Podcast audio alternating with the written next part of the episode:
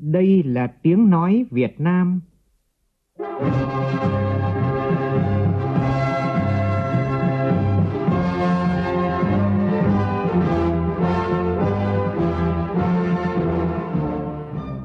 là tiếng nói Việt Nam, phát thanh từ Hà Nội, thủ đô nước Cộng hòa xã hội chủ nghĩa Việt Nam.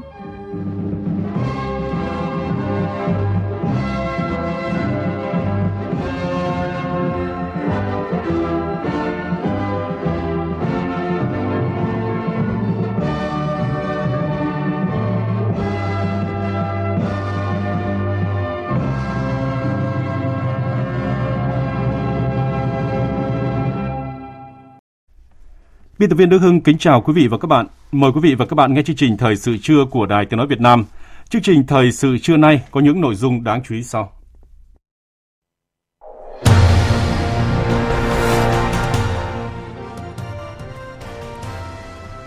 Thủ tướng Chính phủ Phạm Minh Chính chủ trì họp trực tuyến toàn quốc về định hướng quy hoạch tổng thể quốc gia. Tổng công ty Đường sắt Việt Nam sẽ tổ chức đoàn tàu chuyên container chạy thẳng từ Đà Nẵng đi châu Âu. Ra soát thông tin nhà máy điện gió gần 3.000 tỷ đồng ở Cà Mau bị mất trộm. Tại phiên họp đặc biệt của Đại hội đồng Liên Hợp Quốc về Ukraine, Đại sứ Đặng Hoàng Giang khẳng định lập trường nhất quán của Việt Nam về giải quyết các tranh chấp quốc tế bằng biện pháp hòa bình trên cơ sở tôn trọng luật quốc tế.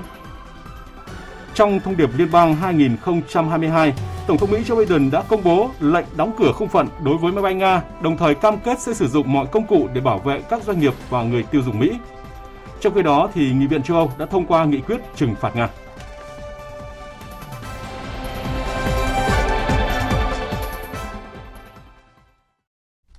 Bây giờ là nội dung chi tiết.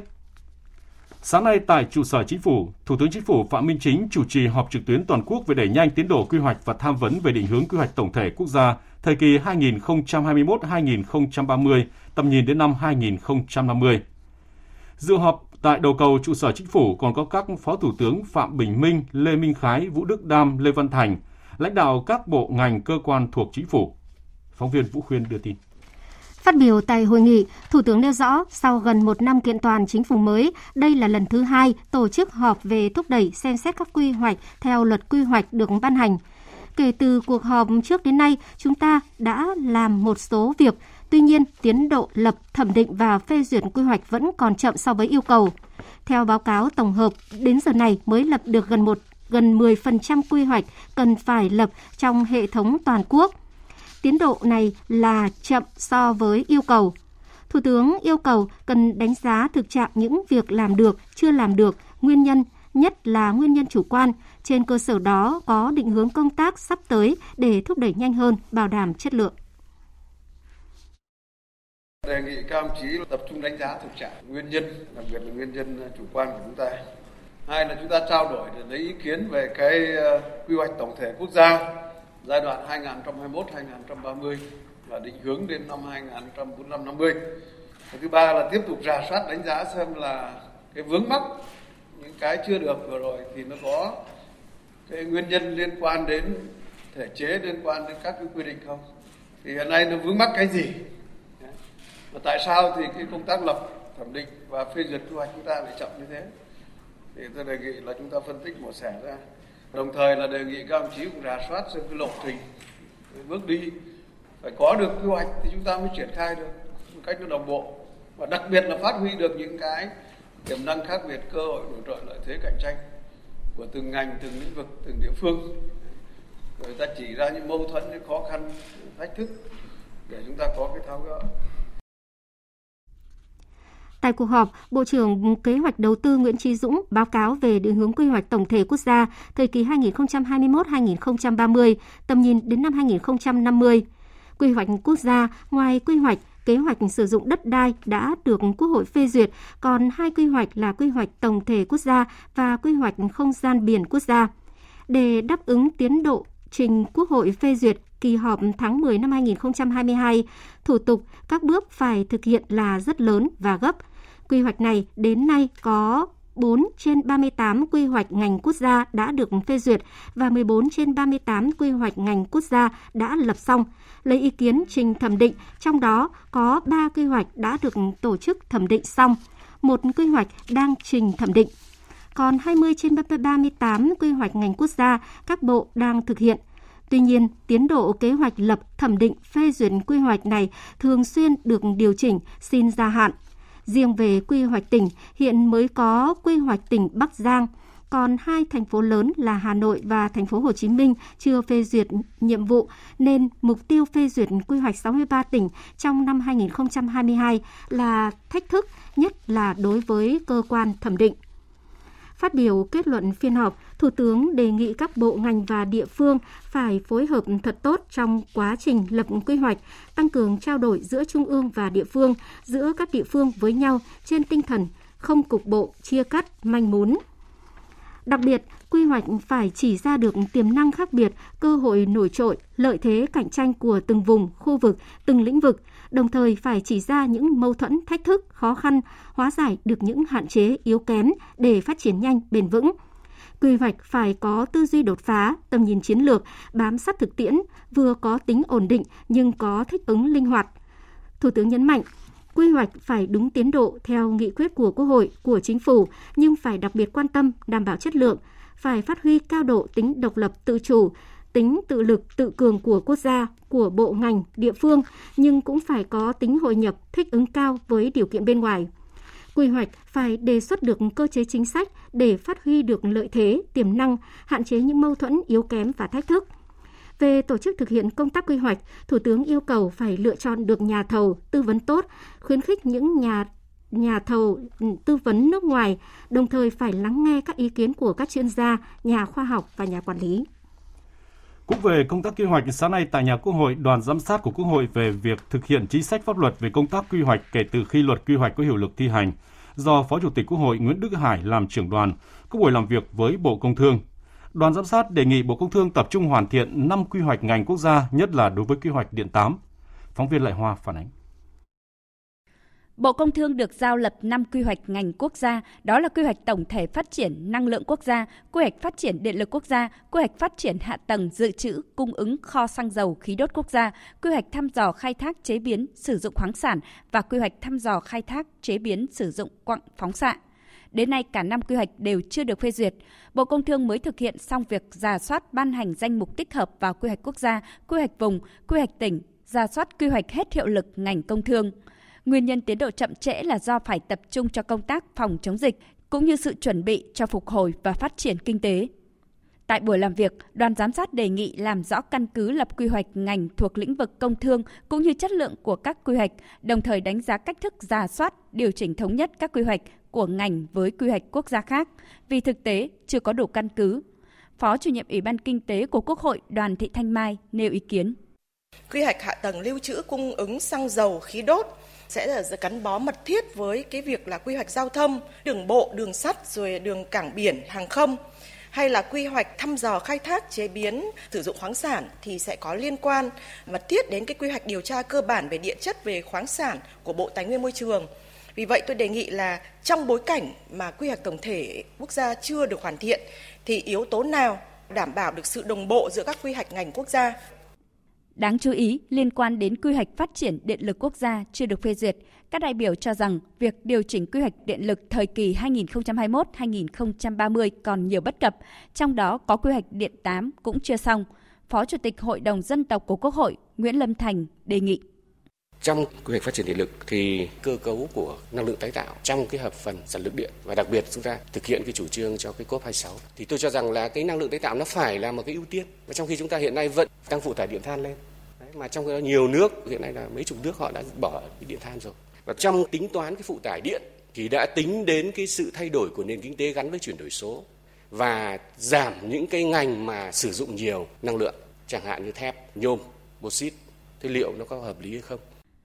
Làm rõ các vấn đề thành viên đoàn giám sát của Quốc hội nêu ra, Thứ trưởng Bộ Công Thương Nguyễn Sinh Nhật Tân cho biết đang hoàn thiện các thủ tục về quy hoạch phát triển điện lực quốc gia để trình Thủ tướng trong tháng 3 này với những nội dung cụ thể. Đối với cái quy hoạch hiện hành thì gồm có điện gió, điện mặt trời, điện rác, rồi điện khí LNG và đặc biệt là có bổ sung thêm 50 công trình lưới truyền tải. Với cái tiêu chí đó thì quy hoạch điện 8 thì chắc chắn là sẽ phải có sự điều chỉnh với một số các nguyên tắc đó là câu chuyện là phải giảm cái ờ, điện than tăng sử dụng cái năng lượng tái tạo đặc biệt là điện gió, điện mặt trời. Cái thứ ba cân đối cái tính vùng miền cũng như đảm bảo cái phụ tải, huy động xã hội hóa về lưới điện truyền tải. Thế nên à, cái việc này thì cũng sẽ được tích hợp trong cái quy hoạch điện quốc gia Phó Chủ tịch Quốc hội Nguyễn Đức Hải đề nghị Bộ Công Thương tiếp tục giả soát có báo cáo giải trình cụ thể về những vấn đề được thành viên đoàn giám sát đặt ra, trong đó tập trung hoàn thiện năm quy hoạch ngành quốc gia, nhất là đối với quy hoạch điện 8, đồng thời nghiên cứu quy hoạch tổng thể, tránh lãng phí nguồn lực, không đảm bảo chất lượng công tác quy hoạch. Trong 2 tháng đầu năm, tỉnh Bắc Ninh dẫn đầu cả nước trong thu hút vốn đầu tư nước ngoài FDI với tổng nguồn vốn đầu tư đăng ký hơn 1,3 tỷ đô la Mỹ, chiếm hơn 26% tổng vốn đầu tư đăng ký và gấp gần 7,6 lần so với cùng kỳ năm ngoái. Tin của phóng viên Việt Cường. Từ đầu năm đến nay, tỉnh Bắc Ninh đã cấp mới cho 16 dự án với tổng số vốn đăng ký đầu tư hơn 33 triệu đô la Mỹ, điều chỉnh vốn cho 22 dự án với số vốn điều chỉnh tăng hơn 1,2 tỷ đô la Mỹ. Đáng chú ý là hai dự án đầu tư xây dựng hạ tầng khu đô thị và dịch vụ vì Ship Bắc Ninh, Singapore, điều chỉnh tăng vốn đầu tư thêm 941 triệu đô la Mỹ và dự án nhà máy chế tạo thiết bị điện tử, phương tiện thiết bị mạng và các sản phẩm âm thanh đa phương tiện Gostech điều chỉnh tăng thêm gần 306 triệu đô la Mỹ vốn đầu tư tại khu công nghiệp Quế Võ. Để thu hút đầu tư, cải thiện môi trường đầu tư kinh doanh, tỉnh Bắc Ninh tiếp tục đẩy mạnh ứng dụng công nghệ thông tin gắn với cải thiện môi trường kinh doanh, thu hút đầu tư phát triển doanh nghiệp, đồng thời xây dựng quy chế, chế độ trách nhiệm và xử lý cán bộ nếu để xảy ra tình trạng người dân, doanh nghiệp phải đi lại nhiều lần, trả hồ sơ không đúng hạn, có sai sót hoặc để xảy ra tình trạng doanh nghiệp người dân phải gặp các sở ngành, phòng đơn vị trước và sau khi nộp hồ sơ thủ tục hành chính công. Bên cạnh những cơ chế chính sách ưu đãi, tỉnh cũng tiếp tục triển khai nhiều chính sách đặc thù, hỗ trợ các nhóm ngành chịu ảnh hưởng lớn và các doanh nghiệp sản xuất linh kiện sản phẩm trung gian trong nước thay thế nhập khẩu. Ông Vương Quốc Tuấn, Phó Chủ tịch Thường trực Ủy ban Nhân dân tỉnh Bắc Ninh cho biết. Thì với phương châm ờ, thu hút đầu tư là à, Bắc Ninh tạo điều kiện tối đa cho các nhà đầu tư và chính thành công của các nhà đầu tư cũng chính là thành công của tỉnh. Do vậy là mọi nỗ lực, mọi cố gắng của chúng tôi thì đều hướng tới làm sao cho các cái doanh nghiệp đến đầu tư được hài lòng nhất và với một cái uy tín của tỉnh để tạo ra một à, sức hấp dẫn à, đối với các nhà đầu tư. Ngoài ra thì À, chúng tôi còn hướng tới một cái thương hiệu là à, Bắc Ninh luôn à, sẵn sàng chào đón các nhà đầu tư và tạo điều kiện tối đa cho các nhà đầu tư trong cái hoạt động sản xuất kinh doanh của mình ngay từ cái bước đầu tiên là tìm hiểu và đặt chân đến đầu tư. Nhằm hỗ trợ khách hàng tiếp cận nguồn vốn vay ưu đãi để thúc đẩy sản xuất kinh doanh, đồng thời thực hiện chủ trương của chính phủ, Ngân hàng Nhà nước về khôi phục và phát triển kinh tế đất nước sau thời gian bị ảnh hưởng bởi dịch COVID-19, Ngân hàng Nông nghiệp và Phát triển Nông thôn Agribank vừa quyết định dành 30.000 tỷ đồng triển khai chương trình tín dụng ngắn hạn ưu đãi đối với khách hàng doanh nghiệp lớn. Theo đó, từ ngày 1 tháng 3, khách hàng doanh nghiệp lớn có thể tiếp cận mức lãi suất cho vay ngắn hạn là 4% một năm để bổ sung vốn lưu động thực hiện phương án sản xuất kinh doanh. Đối tượng của chương trình là các doanh nghiệp lớn hoạt động trong lĩnh vực nông nghiệp, thủy sản, công nghiệp, xây dựng và thương mại dịch vụ theo các tiêu chí của Agribank. Bên cạnh việc được hưởng lãi suất vay ưu đãi, khách hàng còn được hưởng các chính sách ưu đãi miễn giảm phí dịch vụ khác, đồng thời sử dụng các sản phẩm dịch vụ khác của Agribank như tiền gửi có kỳ hạn, chi trả lương qua tài khoản, nhờ thu tự động, nộp thuế điện tử, thanh toán quốc tế và kinh doanh ngoại tệ, thẻ, POS, e-banking, bảo hiểm.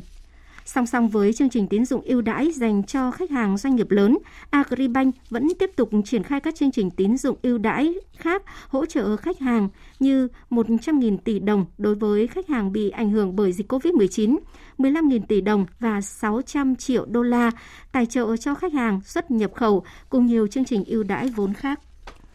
Đại diện công ty cổ phần vận tải và thương mại đường sắt thuộc Tổng công ty Đường sắt Việt Nam vừa cho biết, đơn vị sẽ tổ chức đoàn tàu chuyên container chạy thẳng từ Đà Nẵng đi châu Âu. Dự kiến chuyến đầu tiên xuất phát Đà Nẵng vào đầu tháng 3 này. Đến nay, hình thức tàu liên vận quốc tế ngày càng phát triển được nhiều, nhiều khách hàng lựa chọn.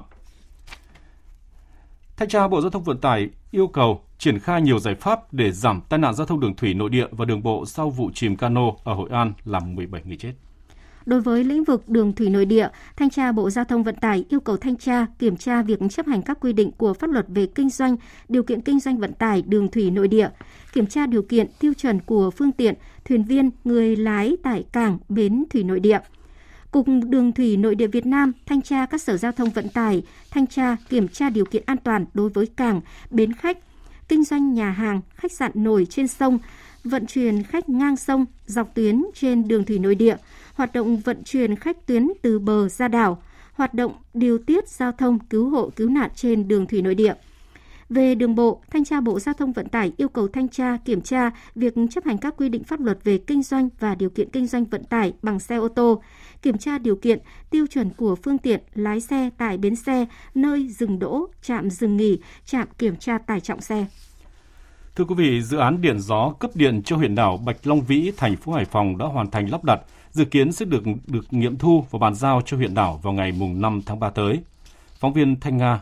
thường trú khu vực Đông Bắc đưa tin. Dự án cấp điện cho huyện đảo Bạch Long Vĩ, thành phố Hải Phòng gồm các hạng mục xây mới một tua bin gió công suất 1 MW, một công trình điện mặt trời công suất 0,5 MW và công trình điện diesel tổng công suất 2,5 MW. Dự án được thực hiện từ cuối năm 2020 do Tổng công ty Điện lực miền Bắc, Tập đoàn Điện lực Việt Nam đầu tư thực hiện.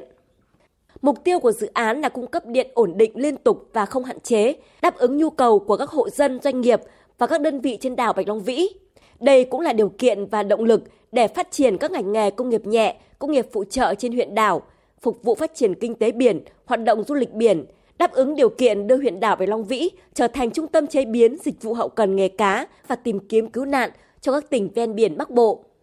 Theo Ban Quản lý Dự án Phát triển Điện lực, việc thi công thực hiện dự án điện gió tại Bạch Long Vĩ gặp không ít khó khăn do địa hình đảo xa, việc đi lại hạn chế và gián đoạn do ảnh hưởng của dịch bệnh COVID-19. Tuy nhiên, chủ đầu tư và các đơn vị thi công đã cố gắng khắc phục khó khăn, vận chuyển hàng trăm tấn thiết bị ra đảo, tổ chức lắp đặt thành công, đảm bảo chất lượng và đáp ứng các yêu cầu kỹ thuật. Ông Nguyễn Công Diễn, Phó Chủ tịch Ủy ban nhân dân huyện Bạch Long Vĩ cho biết, dự kiến ngày 5 tháng 3 này, Tập đoàn Điện lực Việt Nam và các đơn vị thi công sẽ nghiệm thu, bàn giao và đưa công trình vào sử dụng. Từ năm 2015, Tổng đội Thanh niên xung phong Hải Phòng đã đầu tư hồ chứa nước ngọt và cho đến bây giờ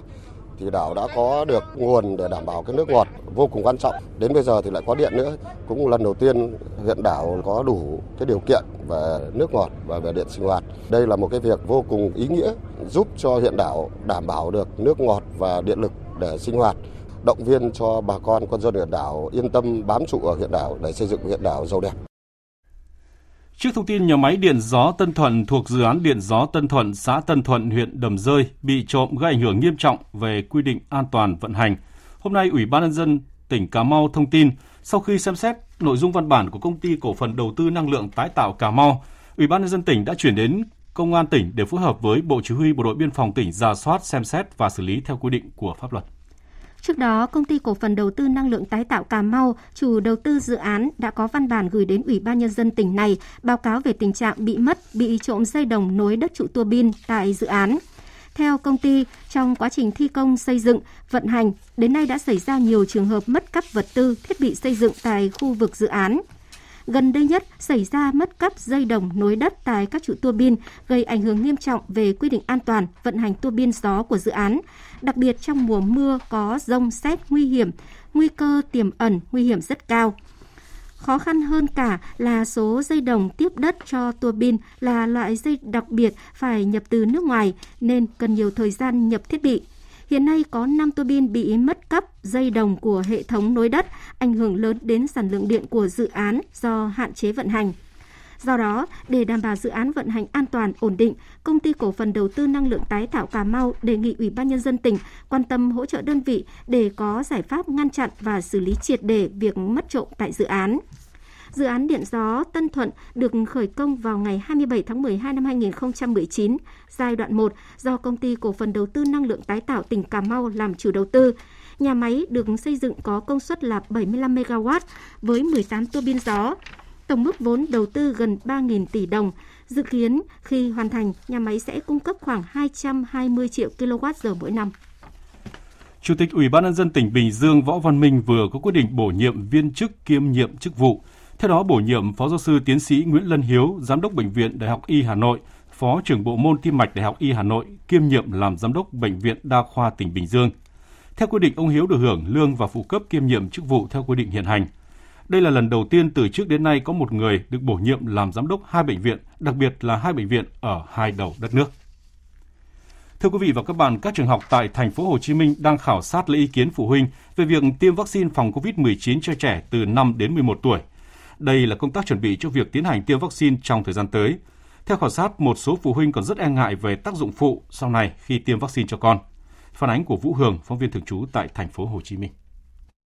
Sau hơn 2 tuần khối tiểu học được đến trường, anh Võ Hồng Thuận ở quận Bình Thạnh cho biết, trong lớp của con anh liên tục xuất hiện F0. Tuy nhiên, cả nhà từng mắc COVID-19 nên anh không cảm thấy quá lo lắng. Về vấn đề tiêm vaccine, hai vợ chồng anh Thuận tranh cãi khá nhiều. Anh thì đồng ý tiêm cho con, nhưng vợ thì lại không bởi vaccine này còn mới, có thể có tác dụng phụ sau này. Anh Thuận cũng mong có thêm nhiều thông tin cụ thể về tính an toàn, tác dụng phụ sau khi tiêm vaccine cho trẻ từ 5 đến 11 tuổi để phụ huynh đỡ hoang mang. Bữa giờ thì thấy cũng chưa, chưa có cái nào nghiêm trọng lắm, nó chỉ nghe người ta đồn thôi chứ cũng, cũng chưa biết chính xác là như thế nào. Thì nói chung mấy đứa nhỏ này thì cũng nên cho nó tiêm để có sức đề kháng. Chị Thu Nga ngụ quận 3 từng không có ý định cho con tiêm vaccine, nhưng hiện nay đã thay đổi ý định sau khi cho con đi học trở lại hơn 2 tuần qua. Bởi chị thấy con đi học trực tiếp thì tiến bộ và vui vẻ hơn, được gặp bạn bè, thầy cô, đồng thời khả năng lây nhiễm cũng cao hơn nếu không được tiêm vaccine. Thêm nữa, nhiều phụ huynh cùng lớp cũng đăng ký cho con tiêm, chính vì vậy chị cũng theo số đông, chị Nga nói. Các em nó đi học bán chú á, mình cũng phụ huynh cũng đang lo lắm. Không có mũi nào thì cũng rất là lo. Hai mũi hoặc là ba mũi thì nó an tâm hơn, nó nhẹ hơn đi chút, lây nhiễm nó lên đỡ hơn. Theo khảo sát, ở một số quận huyện của thành phố Hồ Chí Minh, tỷ lệ phụ huynh đồng ý cho con tiêm vaccine giảm dần theo độ tuổi, như tại quận 8, tỷ lệ đồng thuận ở khối lớp 6 khoảng 95%, khối tiểu học khoảng 80% và trẻ 5 tuổi chỉ hơn 60%. Đa số phụ huynh đều có tâm lý lo sợ vaccine sẽ ảnh hưởng đến quá trình phát triển sau này của trẻ. Ông Nguyễn Thái Vĩnh Nguyên, trưởng phòng giáo dục và đào tạo thành phố Thủ Đức cho biết, hiện các trường vẫn đang tiến hành lấy danh sách học sinh đồng ý tiêm. Thành phố Thủ Đức có hơn 40.000 trẻ nằm trong độ tuổi này. Chính vì vậy, việc tuyên truyền cho phụ huynh hiểu tầm quan trọng của tiêm vaccine là rất quan trọng. Về công tác tuyên truyền mình việc tiêm thì đương nhiên nó cũng sẽ có những cái nó khác biệt so với những người lớn phụ huynh thì cũng cũng có đặt câu hỏi thắc mắc thì cũng cũng chỉ trả lời là giờ cũng chờ hướng dẫn tiêm còn với trẻ em thì cái liều lượng nó sẽ khác. Đến thời điểm này, hầu hết trẻ em tại thành phố Hồ Chí Minh đã đi học trực tiếp trở lại. Số ca mắc COVID-19 cũng tăng cao ở khối học sinh chưa tiêm vaccine. Việc tiêm vaccine lúc này là một cách để bảo vệ trẻ em. Dù vậy, với những trẻ không tiêm hoặc tiêm vaccine, các em vẫn cần đến trường đi học và phải đảm bảo thực hiện nghiêm các biện pháp phòng dịch. Sáng nay, Hội Liên hiệp Phụ nữ thành phố Đà Nẵng tổ chức chương trình trao giải thưởng Chi hội Phụ nữ tiêu biểu năm 2021 và phát động chương trình Mẹ đỡ đầu hỗ trợ chăm sóc trẻ mồ côi do ảnh hưởng bởi dịch bệnh COVID-19. 10 chi hội phụ nữ tiêu biểu năm nay được Hội Phụ nữ thành phố Đà Nẵng chọn trao giải là các chi hội có nhiều thành tích trong công tác phòng chống dịch COVID-19, chăm sóc trẻ mồ côi bất thành do ảnh hưởng dịch bệnh COVID-19, vận động các chủ nhà trọ miễn giảm tiền thuê cho lao động nghèo, hỗ trợ gia đình phụ nữ khó khăn, Giải thưởng chi hội phụ nữ tiêu biểu được Hội Liên hiệp Phụ nữ thành phố Đà Nẵng phát động từ năm 2008. Hàng năm, 10 chi hội tiêu biểu đại diện cho hơn 1.300 chi hội trong toàn thành phố được chọn trao giải. Đây là những chi hội phụ nữ có nhiều thành tích trong hoạt động giúp phụ nữ nghèo vay vốn, hỗ trợ khởi nghiệp tạo việc làm vươn lên thoát nghèo, làm giàu chính đáng. Dịp này, Hội Liên hiệp Phụ nữ thành phố Đà Nẵng tổ chức phát động chương trình Mẹ đỡ đầu giai đoạn từ nay đến 2026, kêu gọi các tổ chức cá nhân, cán bộ hội viên phụ nữ tích cực tham gia nhận đỡ đầu, hỗ trợ chăm sóc nuôi dưỡng trẻ mồ côi. Tại chương trình, có 13 chi hội phụ nữ cam kết nhận đỡ đầu hơn 120 cháu mồ côi trên địa bàn thành phố với kinh phí gần 4 tỷ đồng. Bà Trần Thị Thu Hoành, Phó Chủ tịch Hội Liên hiệp Phụ nữ thành phố Đà Nẵng cho biết. Đây là những giải thưởng được Ủy ban nhân thành phố công nhận là giải thưởng thường niên và giải thưởng này là một trong những cái mô hình nhằm nâng cao chất lượng hoạt động của các tổ chức hội. Hưởng ứng phong trào mẹ đỡ đầu thì Hội Liên hiệp Phụ nữ thành phố đã vận động cán bộ, hội viên phụ nữ, các tổ chức hưởng ứng bằng nhiều hành động thiết thực chăm sóc nuôi dưỡng trẻ mồ côi do dịch Covid-19 bên cạnh hỗ trợ về vật chất, thăm hỏi, động viên giúp các em có thêm động lực để vượt qua khó khăn. Sở Du lịch và Hội Liên hiệp Phụ nữ thành phố Hồ Chí Minh vừa tổ chức họp báo lễ hội áo dài thành phố Hồ Chí Minh năm 2022. Lễ hội năm nay kéo dài trong suốt tháng 3 và tháng 4 với hơn 10 hoạt động văn hóa đặc sắc gắn liền với áo dài. Tin của Minh Thắm, phóng viên thường trú tại thành phố Hồ Chí Minh. Lễ hội áo dài thành phố Hồ Chí Minh lần thứ 8 với chủ đề Tôi yêu áo dài Việt Nam sẽ chính thức khai mạc vào tối ngày 5 tháng 3. Sáng ngày 6 tháng 3, chương trình diễu hành cùng áo dài với chủ đề Khát vọng hòa bình sẽ diễn ra tại phố đi bộ Nguyễn Huệ và nhiều điểm du lịch trên địa bàn thành phố với sự tham gia của hơn 2.000 người. Tối cùng ngày sẽ là chương trình nghệ thuật Áo dài ơi tại công viên tượng đài Chủ tịch Hồ Chí Minh. Từ ngày mai 2 tháng 3, các cuộc thi như duyên dáng áo dài thành phố Hồ Chí Minh, áo dài online và cuộc vận động thiết kế mẫu áo dài với chủ đề áo dài ra thế giới cũng sẽ lần lượt được diễn ra. Thông tin chi tiết về các cuộc thi được đăng tải trên website lễ hội áo dài thành phố Hồ Chí Minh.com.vn và fanpage lễ hội áo dài thành phố Hồ Chí Minh. Ban tổ chức kêu gọi người dân thành phố và cả nước cùng tham gia hưởng ứng các cuộc thi cũng như tăng cường mặc áo dài trong tháng cao điểm này để tôn vinh vẻ đẹp của Bộ Quốc phục Việt Nam. Là một trong những đơn vị đồng hành cùng lễ hội, ngay trong sáng nay, mùng 1 tháng 3, Bảo tàng Phụ nữ Nam Bộ khai mạc khu trưng bày chuyên đề áo dài, nhân vật và sự kiện nhằm giới thiệu các bộ áo dài gắn với các nhân vật phụ nữ trong hai cuộc kháng chiến chống thực dân Pháp và đế quốc Mỹ. Triển lãm áo dài xưa và nay với hơn 60 ảnh tư liệu về áo dài Việt Nam từ đầu thế kỷ 19 đến nay và tổ chức hoạt động nhận may áo dài với các chương trình giảm giá tiền công, tiền vải từ ngày 7 tháng 3 đến 11 tháng 3. Bà Nguyễn Thị Thắm, Giám đốc Bảo tàng Phụ nữ Nam Bộ cho biết. À, đây là những hình ảnh tư liệu mà quá trình bảo tàng chúng tôi đã sưu tầm trong 35 năm nay. Cũng trong dịp này thì Bảo tàng Phụ nữ Nam Bộ của chúng tôi có tổ chức hai cái quầy nhận may áo dài cho khách. Khách đến tham quan sẽ được giảm giá tiền công may một bộ áo dài. Và đặc biệt chúng tôi sẽ giảm giá tiền công cho khách đoàn từ 10 người trở lên. Bảo tàng chúng tôi muốn khuyến khích các tầng lớp chúng ta hãy tận dụng những sự kiện để chúng ta có thể xuất hiện với bộ áo dài. Quý vị và các bạn đang nghe chương trình Thời sự trưa của Đài Tiếng Nói Việt Nam. Trước khi chuyển sang phần tin thế giới là những thông tin về thời tiết đáng chú ý. Trung tâm Dự báo Khí tượng Thủy văn Quốc gia cho biết khối không khí lạnh tăng cường ở Bắc Bộ suy yếu dần nên Bắc Bộ chỉ còn rét về đêm và sớm. Tuy nhiên trong một vài ngày tới, nước ta chịu ảnh hưởng của hai đợt không khí lạnh gây mưa ở khu vực Bắc Bộ và Trung Bộ. Đợt không khí lạnh diễn ra vào ngày mùng 5 đến ngày mùng 7 tháng 3 với cường độ mạnh hơn, kết hợp với đới gió đông và gió đông bắc đưa mây ẩm vào trong đất liền. Hầu khắp các khu vực bước vào một đợt mưa mới, mưa to đến rất to. Cao điểm về mưa diễn ra trong khoảng từ ngày mùng 6 đến ngày mùng 7 tháng 3. Ngày hôm nay, miền Bắc sáng sớm có mưa nhỏ rải rác kèm theo sương mù, nhiệt độ cao nhất trong khoảng từ 21 đến 24 độ C. Nam Bộ, chiều tối và đêm có mưa rào và rông vài nơi, ngày nắng, có nơi có nắng nóng với nhiệt độ cao nhất trong khoảng 35 độ C.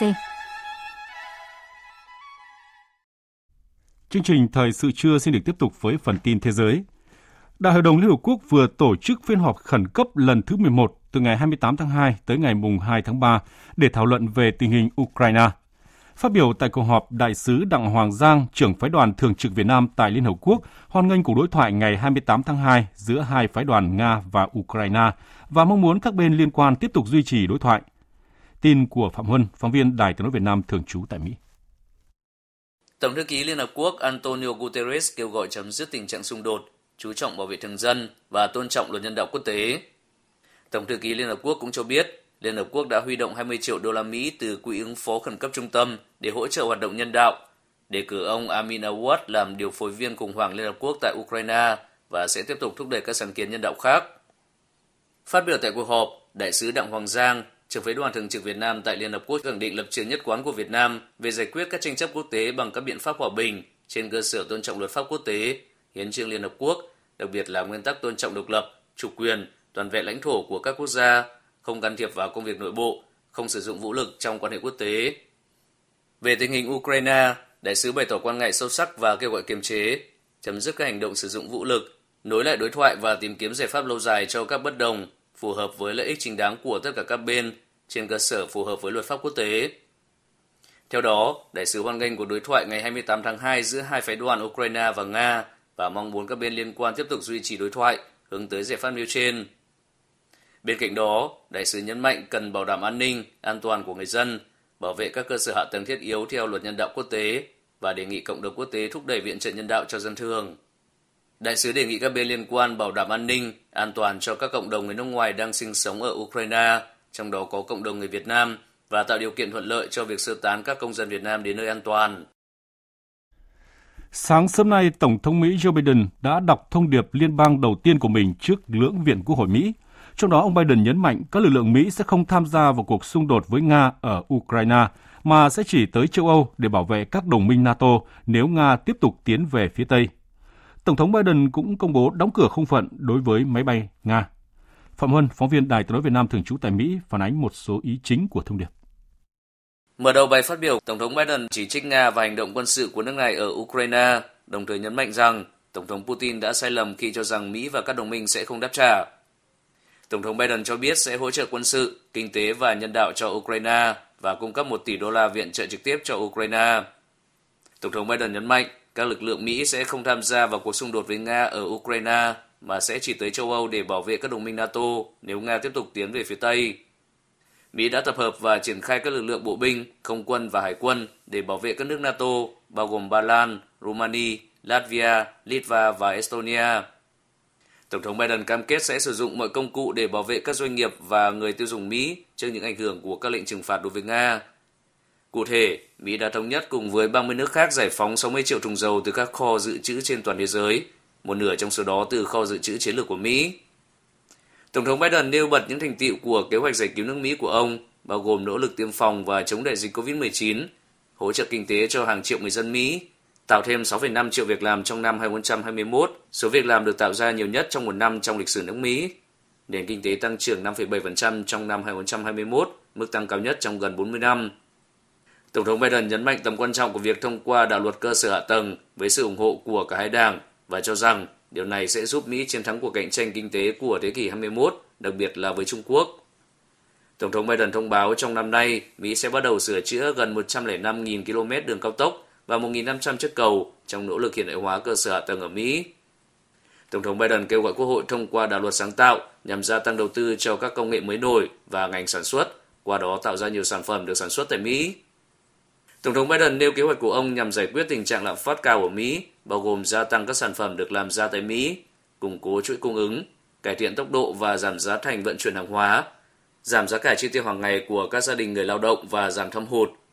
thúc đẩy cạnh tranh lành mạnh để giảm giá thành, giúp các doanh nghiệp nhỏ phát triển và bảo vệ người tiêu dùng và loại trừ các hàng rào cho những công việc được trả lương cao đối với người lao động ở Mỹ. Theo Tổng thống Biden, kế hoạch xây dựng lại tốt hơn của ông chính là nhằm gia tăng năng lực sản xuất của nền kinh tế Mỹ.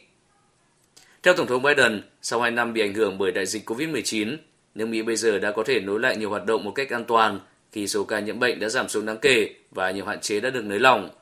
Tổng thống Biden nhấn mạnh Mỹ giờ đã có thể chấm dứt việc đóng cửa các trường học và doanh nghiệp vì đã có các công cụ cần thiết. Tổng thống Biden cho rằng nước Mỹ đã bước sang một giai đoạn mới của đại dịch COVID-19 và Mỹ sẽ không bao giờ chấp nhận sống chung với COVID-19 mà sẽ tiếp tục chiến đấu cũng giống như với các loại virus khác. Tổng thống Biden cũng đề cập tới các giải pháp nhằm giảm tỷ lệ phạm tội liên quan tới súng đạn, bao gồm giảm các hoạt động mua bán súng đạn, hỗ trợ các cơ quan thực thi pháp luật với nguồn lực liên bang nhằm xử lý tội phạm bạo lực, tăng cường các hoạt động can thiệp trong cộng đồng, mở rộng cơ hội việc làm cho thanh thiếu niên và giúp những người bán hạn tù tái hòa nhập cộng đồng. Ngoài các vấn đề nêu trên, Tổng thống Biden cũng kêu gọi Quốc hội thông qua một số dự luật, bao gồm quyền bầu cử, đồng thời kêu gọi cải cách hệ thống di trú, bảo vệ quyền của phụ nữ, quan tâm nhiều hơn về sức khỏe tâm thần sau đại dịch, hỗ trợ các cựu chiến binh và chấm dứt ung thư. Nghị viện châu Âu EP vừa thông qua dự thảo nghị quyết liên quan đến việc Nga triển khai chiến dịch quân sự đặc biệt ở miền đông Ukraine, trong đó đề nghị Liên minh châu EU hạn chế nhập khẩu dầu và khí đốt từ Nga, cấm các khoản đầu tư mới của EU vào Nga, loại tất cả các ngân hàng Nga khỏi hệ thống tài chính châu Âu cũng như hệ thống thanh toán quốc tế SWIFT. Cũng từ hôm nay, EU cấm các kênh truyền thông nhà nước của Nga gồm đài RT và Sputnik phát sóng ở các nước thành viên liên minh. Khép lại vòng đàm phán đầu tiên tại Belarus hôm 28 tháng 2 vừa qua mà không đạt được nhiều tiến triển, Nga và Ukraine đã nhất trí nối lại đối thoại về giải quyết xung đột. Vòng đàm phán thứ hai này dự kiến sẽ diễn ra trong ngày hôm nay trong bối cảnh giao tranh căng thẳng đã bước sang ngày thứ sáu. Tổng hợp của biên tập viên Phương Anh. Truyền thông Nga và Ukraine dẫn các nguồn tin riêng tiết lộ vòng 2 cuộc đàm phán giữa hai bên sẽ bắt đầu trong ngày hôm nay tại Belarus. Đưa ra tuyên bố ngay trước khi bước vào vòng đàm phán thứ hai, Tổng thống Ukraine Volodymyr Zelensky hôm qua nhấn mạnh đã sẵn sàng, tuy nhiên lưu ý một lệnh ngừng bắn hoàn toàn là điều đầu tiên cần thiết để có thể ngồi vào bàn đàm phán với Nga, cũng như Nga phải ngừng ném bom các thành phố Ukraine.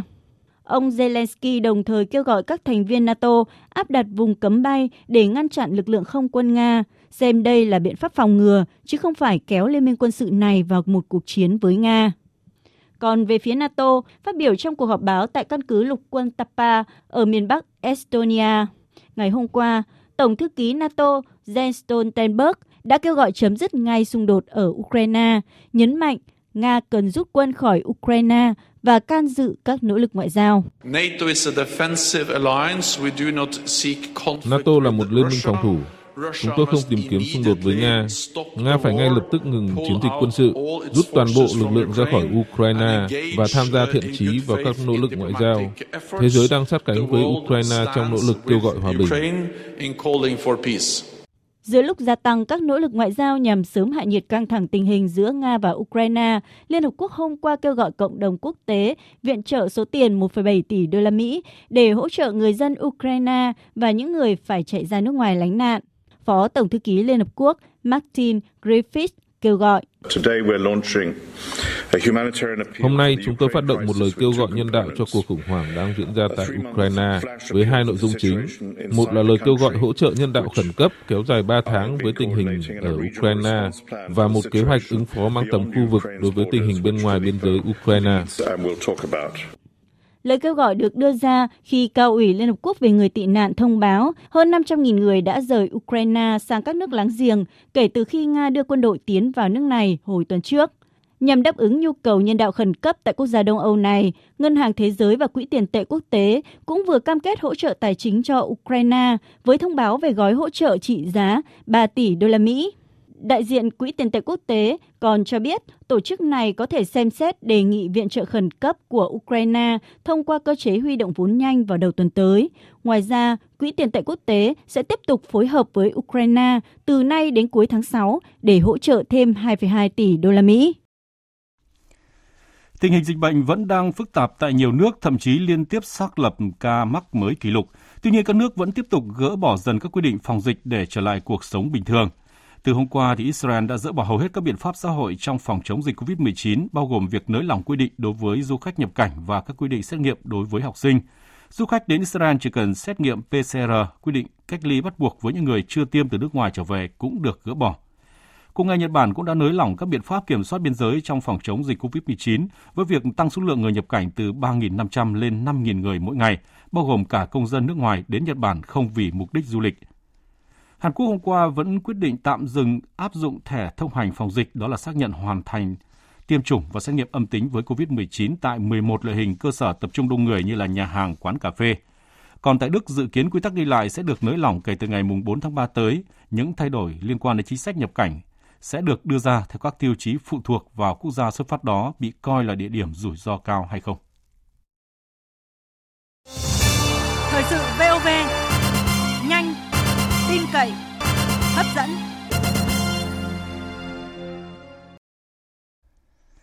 Thưa quý vị và các bạn, thực hiện nhiệm vụ tại địa bàn biên giới còn nhiều khó khăn. Cán bộ chiến sĩ biên phòng đã thực hiện tốt phương châm ba bám bốn cùng, qua đó góp phần bảo vệ vững chắc chủ quyền lãnh thổ, an ninh biên giới quốc gia, giữ bình yên nơi biên cương Tổ quốc. Không chỉ giúp người dân từ bỏ hủ tục lạc hậu, phát triển các mô hình kinh tế sau đói giảm nghèo, Đại úy Tô Hiến Quyên, cán bộ đồn biên phòng Si Pha Phìn với vai trò là Phó Bí thư Đảng ủy xã Phìn Hồ, huyện Nậm Pồ, tỉnh Điện Biên, còn củng cố vững chắc hệ thống chính trị ở địa phương, đảm bảo chủ quyền an ninh biên giới tại địa bàn.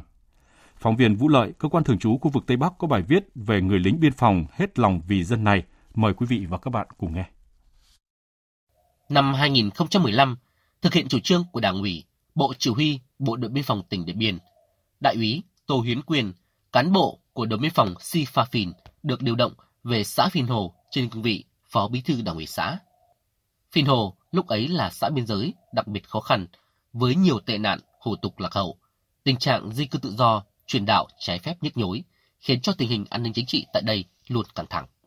Hơn ai hết, đại úy Tô Hiến Quyên hiểu rằng cương vị phó bí thư đảng ủy xã nghĩa là gánh trên vai sứ mạng cầu nối để đưa các chủ trương của Đảng, các chính sách pháp luật của nhà nước về với nhân dân. Mặt khác, đưa những nguyện vọng cơm áo, những đề đạt thiết thực, hợp tình, hợp lý của nhân dân lên với Đảng và chính phủ, các bộ ngành, tổ chức cao hơn. Đại úy Tô Hiến Quyền, Phó Bí thư Đảng ủy xã Phìn Hồ, huyện Nậm Pồ chia sẻ,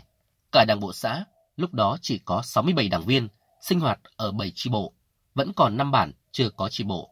Để dân bản thoát được đói nghèo, không còn các hủ tục và tà đạo đeo bám, thì phải xây dựng bằng được các chi bộ đảng, và đây cũng là mục tiêu mà nghị quyết đại hội đảng bộ các cấp đề ra lúc bấy giờ. Năm 2018, Phìn Hồ là bản chưa có chi bộ, mới có hai đảng viên. Đại úy Quyền đã tham mưu cho đảng ủy xã thành lập chi bộ bản Phìn Hồ. Để đủ điều kiện thành lập chi bộ, anh xung phong về sinh hoạt tại đây trên cương vị là bí thư chi bộ bản. Đảng bộ xã Phìn Hồ thì có 7 chi bộ, trong đó thì có 3 bản là có đảng viên nhưng mà chưa có chi bộ. Một bản là 100% là người dân theo đạo. Thì thấy được như vậy thì bản thân tôi cũng đã tham mưu cho ban thường vụ, ban chấp hành đảng bộ xã tăng cường công tác phát triển đảng, tạo nguồn từ các tổ chức chính trị xã hội ở, ở bản. Ngày đầu xuống địa bàn, cách biệt về ngôn ngữ, rào cản về phong tục, tập quán sinh hoạt là thách thức vô cùng lớn với người lính quân hàm sinh này khi đó. Thế nhưng, với quyết tâm không để 148 hộ với gần 1.000 nhân khẩu đồng bào Mông nơi đây mãi chịu cảnh đói nghèo, lạc hậu, anh đã vượt qua mọi khó khăn khi mang trên mình trọng trách ba vai, vừa là cán bộ biên phòng, vừa là bí thư tri bộ bản, vừa là phó bí thư đảng ủy xã. Cung đường gần 10 km từ trung tâm xã lên bản phiền Hồ. Hơn 6 năm qua, đại úy Tô Hiến Quyền đã quen đến từng hốc đá, ổ gà. Trong quá trình bám nắm địa bàn, tìm hiểu một số thanh niên trong bản có ý thức học hỏi, cầu tiến bộ, nhiệt tình với các hoạt động của bản, anh đã gây dựng để trở thành những hạt giống đỏ, bồi dưỡng đứng vào hàng ngũ của Đảng. Một trong số đó là anh Giàng A Làng, sinh năm 1990, hiện là đảng viên tích cực tham gia các hoạt động đoàn thể tại địa phương. Và sau hơn 6 năm nỗ lực, đến nay, bản Phìn Hồ đã có 6 đảng viên được kết nạp. Trong đó có 4 đảng viên sở tại là người dân tộc Mông. Anh Giàng A Làng, bản Phìn Hồ, xã Phìn Hồ cho biết.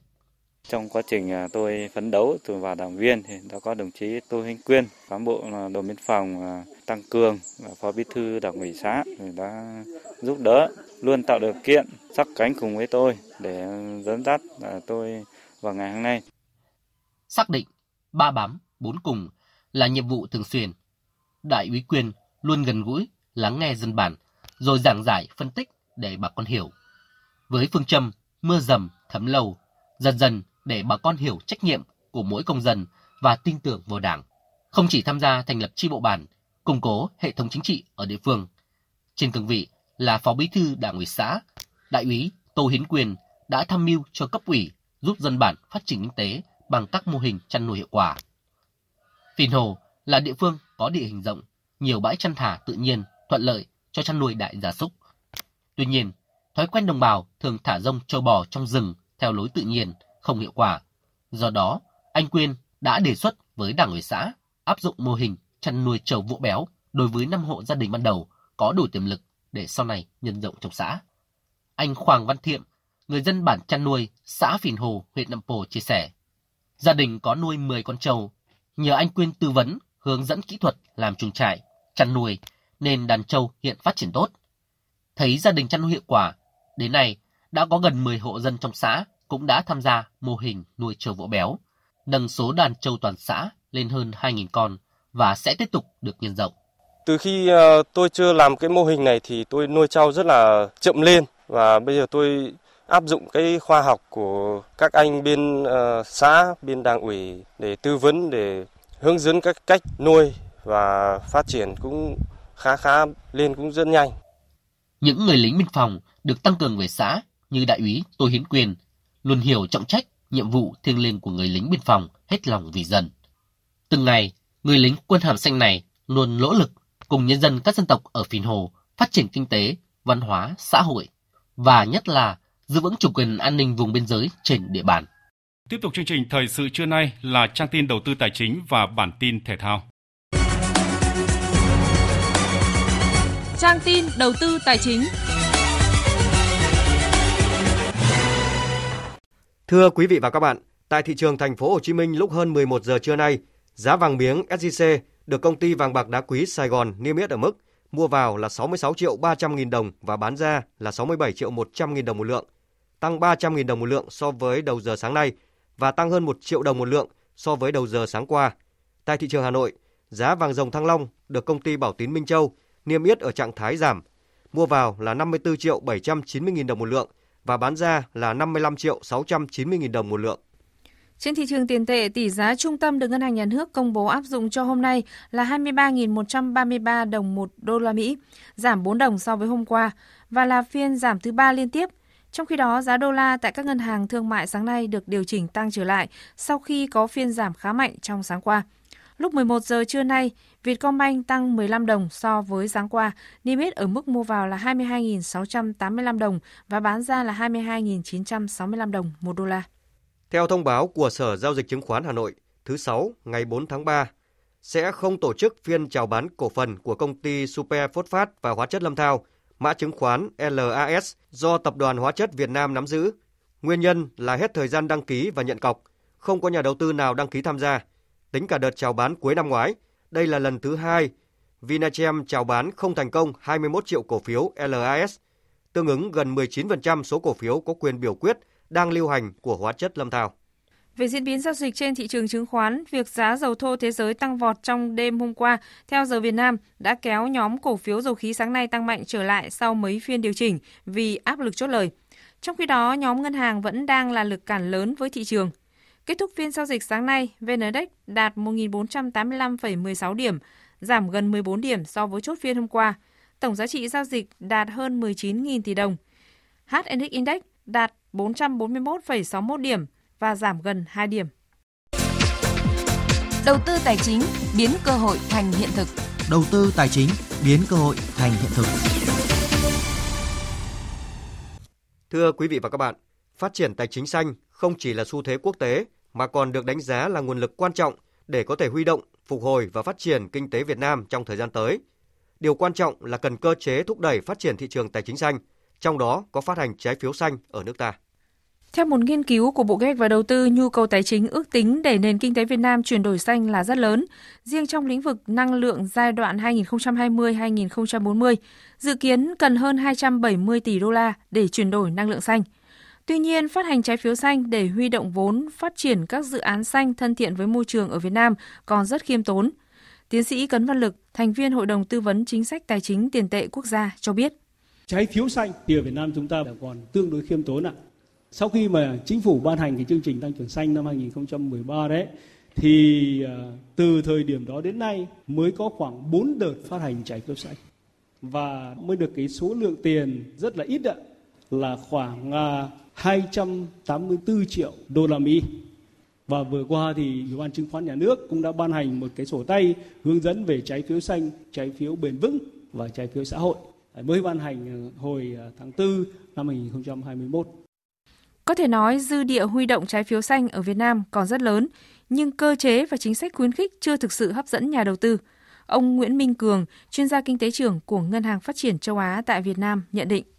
Chúng ta có cầu, chúng ta có cung, nhưng câu hỏi đặt ra là chúng ta thiếu cái gì? Theo tôi thì là nó có ba cái thiếu ở đây. Thứ nhất là cơ chế, thứ hai nữa là về năng lực và thứ ba nữa là về cơ cấu.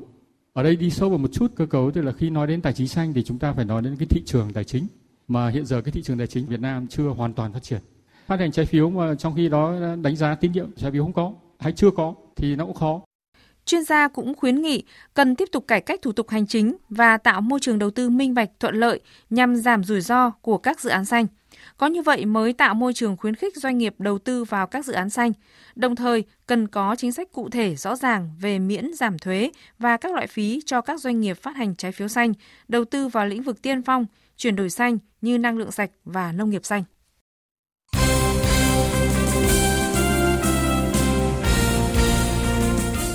Thưa quý vị và các bạn, cũng giống như ngày thi đấu đầu tiên của vòng khai màn V-League 2022, các trận đấu trong khuôn khổ vòng 2 diễn ra chiều qua, ghi nhận chiến thắng đều thuộc về các đội khách. Trong trận đấu đầu tiên trên sân Vinh, Topelen Bình Định thắng ngược Sông Lam Nghệ An 2-1 để có những điểm số đầu tiên ở mùa giải này. Ở cặp đấu còn lại, BKMX Bình Dương vượt qua Đông Á Thanh Hóa với tỷ số 1-0 nhờ bàn thắng duy nhất của Tiến Linh. Chiều nay sẽ diễn ra ba cặp đấu còn lại của vòng 2. SHB Đà Nẵng gặp Thành phố Hồ Chí Minh ở sân Hòa Xuân. Hoàng Anh Gia Lai tiếp Hồng Lĩnh Hà Tĩnh tại sân Pleiku trong trận đấu kín không có khán giả và muộn nhất vào lúc 18 giờ, Nam Định tới sân Lạch Tray làm khách của câu lạc bộ Hải Phòng. Trong đó cuộc so tài vào lúc 17 giờ chiều nay cũng là trận đấu đầu tiên của câu lạc bộ Thành phố Hồ Chí Minh tại V-League 2022. Được nghỉ thi đấu ở vòng 1, huấn luyện viên Trần Minh Chiến đã có sự nghiên cứu khá kỹ đối thủ SHB Đà Nẵng cầu thủ của Đà Nẵng cũng như trình độ của đội phố thì hai đội thực chất là xem xem nhau cũng không có hơn gì nhau mà tuy nhiên rõ ràng thì cái điểm mấu chốt là chỗ Phan Anh Hùng là một trong những huấn luyện viên mà có thể nói là sự rất là là, là am hiểu về bóng đá Việt Nam thì đó là một cái vấn đề đấu trí với với anh Hùng thực sự đó là điều không đơn giản và tôi sẽ có thể nói là hết sức cảnh giác cũng như là cố gắng tìm những cái điểm yếu để mình khắc phục cũng như là những cái điểm mạnh để mình phát huy hơn. Chia sẻ trước trận gia quân, tiền đạo Lâm Ti Phong cho biết. Em và toàn đội à, đang có một sự chuẩn bị rất là tốt à, trong những cái trận à, đấu giao hữu vừa rồi và nó phản ánh lên là sau những gì mà chúng em à, cố gắng nỗ lực tập luyện thì à, kết quả của một vài trận đấu giao hữu gần đây nó cũng đạt kết quả tốt là em cũng hy vọng rằng là toàn đội sẽ giữ được cái phong độ này để cho bước tiếp vào cái vòng đấu đầu tiên.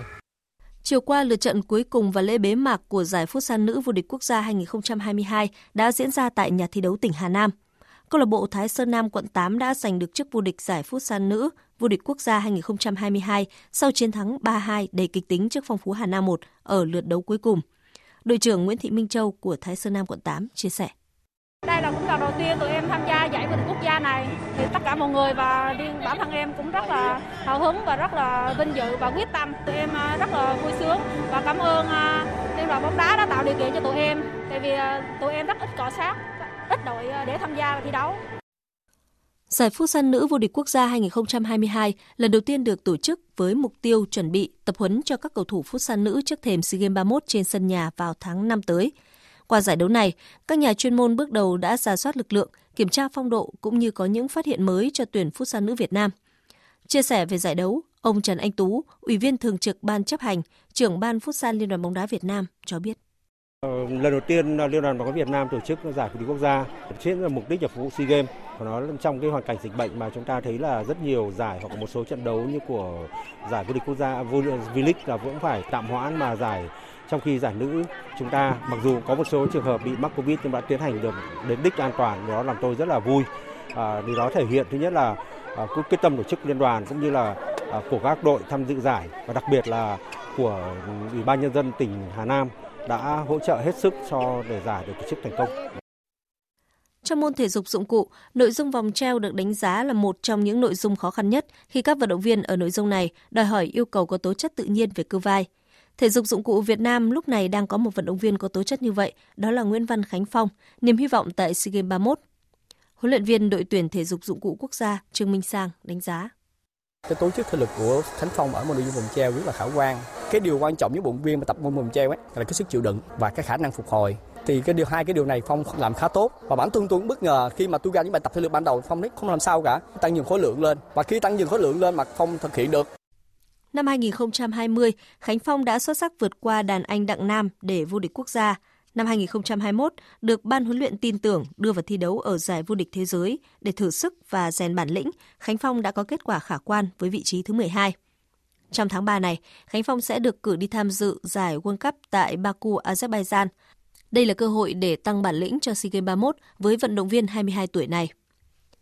Lúc này, các vận động viên thi đấu nội dung marathon của đội tuyển điền kinh Việt Nam đang chuẩn bị để hướng tới giải VPBank Hà Nội Marathon được tổ chức vào ngày 6 tháng 3 tới. Đây sẽ là giải đấu quyết định vận động viên nào sẽ có được suất tham dự SEA Games 31. Ngoài ra, các vận động viên cũng có động lực bởi VPBank Hà Nội Marathon sẽ công nhận kỷ lục nếu được xác lập. Ngoài ra, phần thưởng 50 triệu đồng cho mỗi kỷ lục quốc gia là nguồn khích lệ rất lớn tiếp lửa thi đấu cho các vận động viên vượt qua giới hạn bản thân. Dự báo thời tiết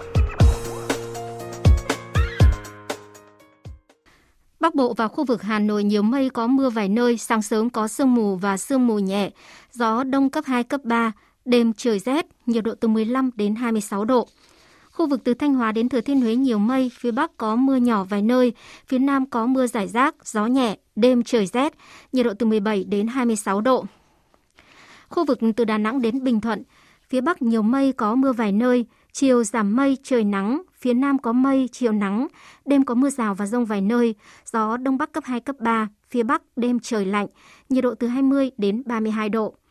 Tây Nguyên và Nam Bộ có mây, chiều nắng, chiều tối và đêm có mưa rào và rông vài nơi, gió đông đến đông bắc cấp 2, cấp 3. Trong mưa rông có khả năng xảy ra lốc, xét và gió giật mạnh, nhiệt độ từ 18 đến 34 độ, miền Đông có nơi trên 34 độ.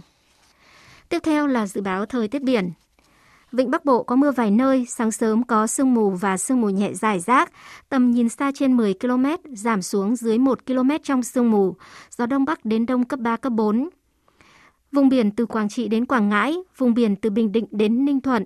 có mưa vài nơi, tầm nhìn xa trên 10 km, gió Đông Bắc cấp 4. Vùng biển từ Bình Thuận đến Cà Mau có mưa rào rải rác và có nơi có rông. Trong mưa rông có khả năng xảy ra lốc xoáy và gió giật mạnh. Tầm nhìn xa trên 10 km, giảm xuống 4 đến 10 km trong mưa. Gió Đông Bắc cấp 5, có lúc cấp 6, biển động. Vùng biển từ Cà Mau đến Kiên Giang, khu vực Bắc và giữa Biển Đông, khu vực quần đảo Hoàng Sa thuộc thành phố Đà Nẵng, có mưa vài nơi, tầm nhìn xa trên 10 km, gió Đông Bắc đến Đông cấp 4, Khu vực Nam Biển Đông có mưa rào và rông rải rác. Trong mưa rông có khả năng xảy ra lốc xoáy và gió giật mạnh. Tầm nhìn xa trên 10 km, giảm xuống 4 đến 10 km trong mưa, gió Đông Bắc cấp 4, cấp 5. Khu vực quần đảo Trường Sa, tỉnh Khánh Hòa có mưa rào và rông rải rác. Trong mưa rông có khả năng xảy ra lốc xoáy và gió giật mạnh. Tầm nhìn xa trên 10 km, giảm xuống 4 đến 10 km trong mưa, gió Đông Bắc cấp 5. Vịnh Thái Lan có mưa rào và rông vài nơi, tầm nhìn xa trên 10 km, gió đông cấp 3, cấp 4. Vừa rồi là những thông tin về thời tiết và trước khi kết thúc chương trình thời sự trưa nay, chúng tôi xin tóm lược một số tin chính vừa phát sóng. Chủ trì họp trực tuyến toàn quốc về định hướng quy hoạch tổng thể quốc gia, Thủ tướng Phạm Minh Chính nhấn mạnh, quy hoạch phải chỉ ra được tiềm năng khác biệt, cơ hội nổi trội, lợi thế cạnh tranh của từng vùng, khu vực, từng lĩnh vực, Đồng thời quy hoạch phải có tư duy đột phá, tầm nhìn chiến lược, bám sát thực tiễn, vừa có tính ổn định nhưng có thích ứng linh hoạt. Tổng công ty Đường sắt Việt Nam sẽ tổ chức đoàn tàu chuyên container chạy thẳng từ Đà Nẵng đi châu Âu. Dự kiến chuyến đầu tiên xuất phát từ Đà Nẵng vào đầu tháng 3 này. Tại phiên họp đặc biệt của Đại hội đồng Liên Hợp Quốc về Ukraine, Đại sứ Đặng Hoàng Giang khẳng định lập trường nhất quán của Việt Nam về giải quyết các tranh chấp quốc tế bằng biện pháp hòa bình trên cơ sở tôn trọng luật quốc tế. Trong thông điệp liên bang 2022, Tổng thống Mỹ Joe Biden đã công bố lệnh đóng cửa không phận đối với máy bay Nga, đồng thời cam kết sẽ sử dụng mọi công cụ để bảo vệ các doanh nghiệp và người tiêu dùng Mỹ. Trong khi đó, thì Nghị viện châu Âu đã thông qua nghị quyết trừng phạt Nga. Quý vị và các bạn vừa nghe chương trình Thời sự trưa của Đài Tiếng Nói Việt Nam. Chương trình do biên tập viên Nguyễn Hằng, Đức Hưng cùng kỹ thuật viên Văn Quang thực hiện, chịu trách nhiệm nội dung Nguyễn Thị Tuyết Mai. Cảm ơn quý vị và các bạn đã quan tâm theo dõi.